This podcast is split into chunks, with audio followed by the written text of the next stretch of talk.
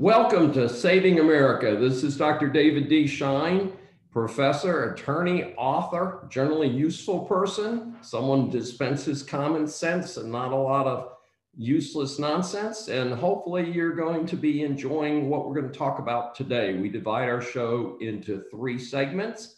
First one is in the news, and we're going to talk about more Biden foul ups. Gee, that'll be a surprise.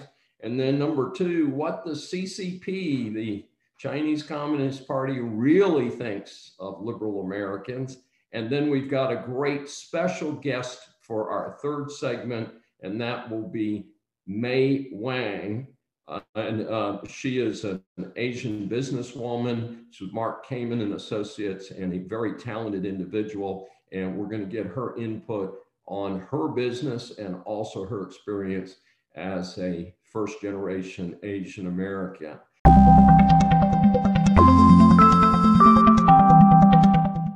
So let's get right down to it. Let's take a look at what's in the news for this week.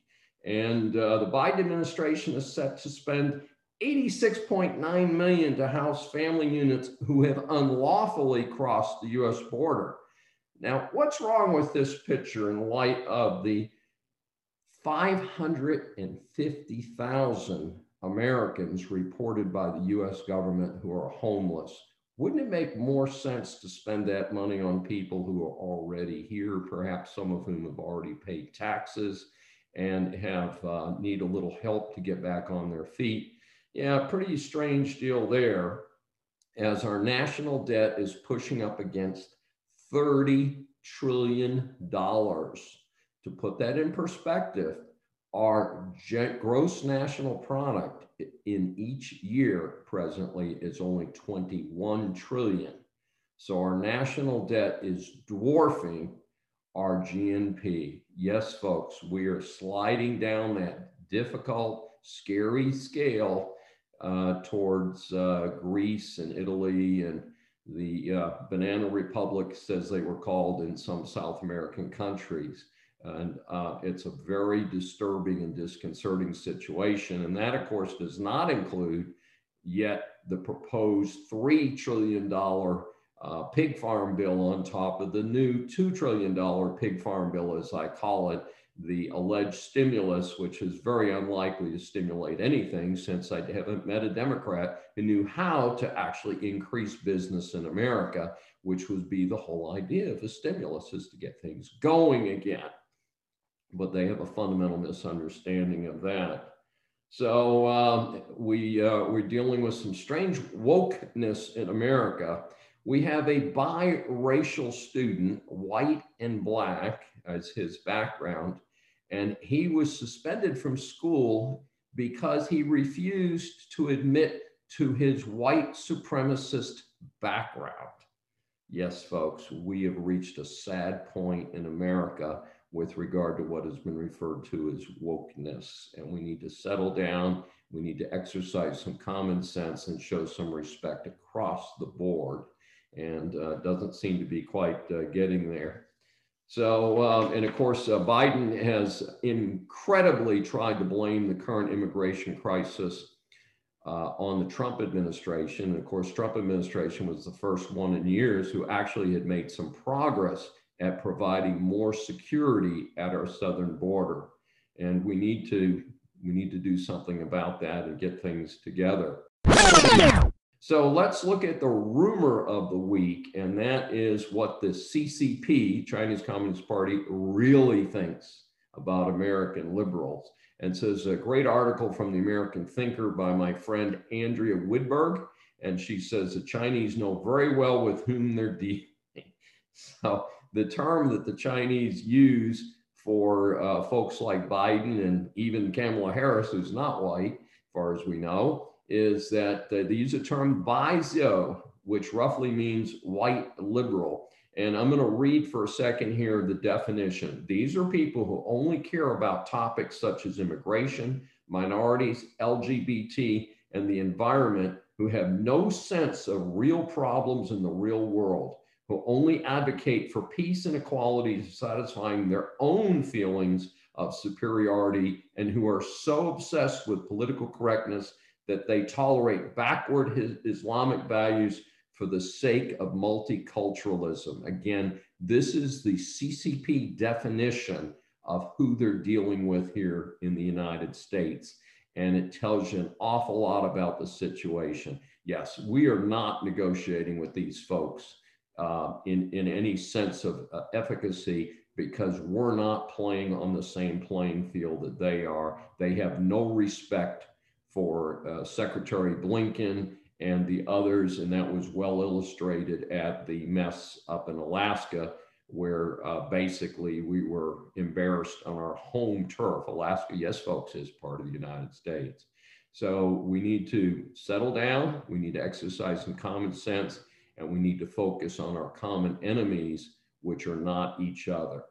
And with that, that's our in the news segment and our rumors segment for this week. And now for our special guest.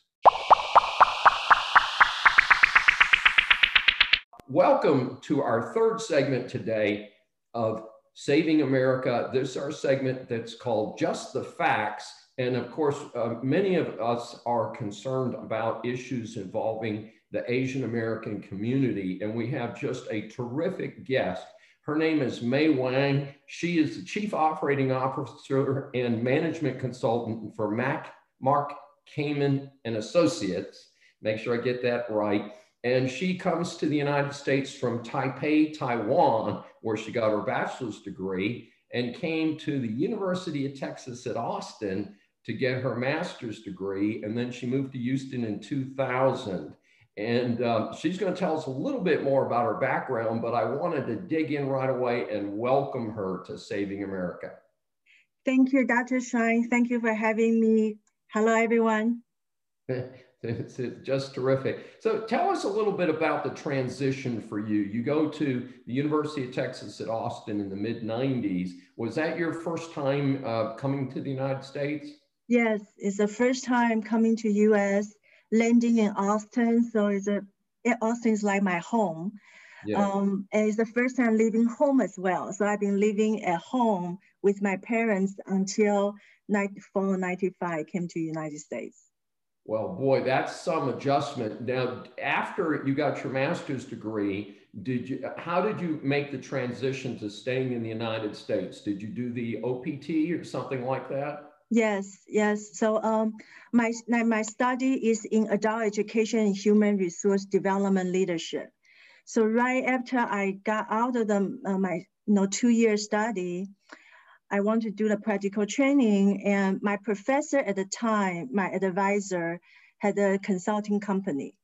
So I did my training there with him and just really love the conversation that we can make a difference with people at work, continue their training and education. So I want to continue to study here and therefore eventually stayed.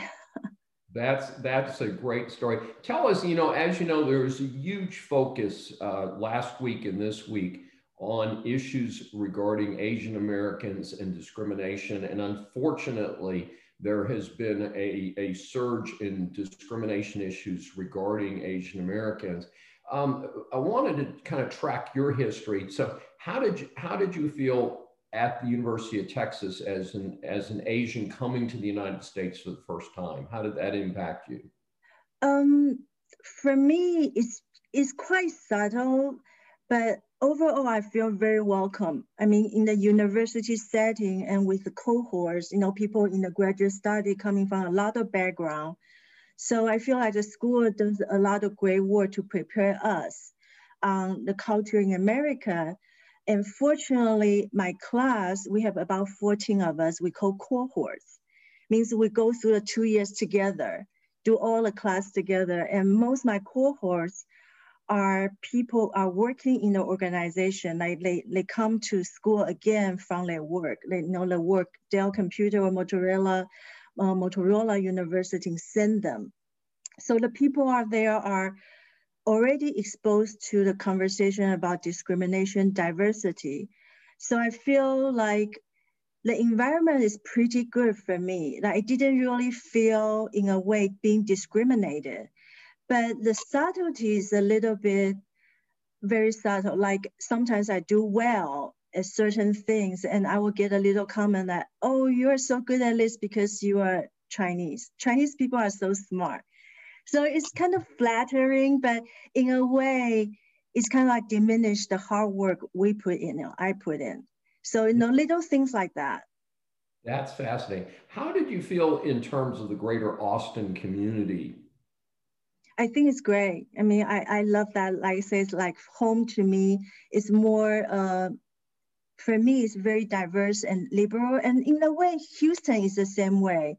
I think Houston is the most diverse city in the country. So we have a lot of people from different backgrounds. So I think it gives afford each of us an opportunity to learn, be open-minded. Excellent. Now, in, tell us a little bit about uh, you. So you come to Houston in 2000. Were you with Mark Kamin and Associates at that time, or what did you do before you joined that company? I worked for an education company called Landmark Education for one year, and then after that, I I transited to Mark Kamin Associates. So uh, Landmark Education is a personal development company, and I'm really interested in business because I believe business institutions make a difference in a larger scales.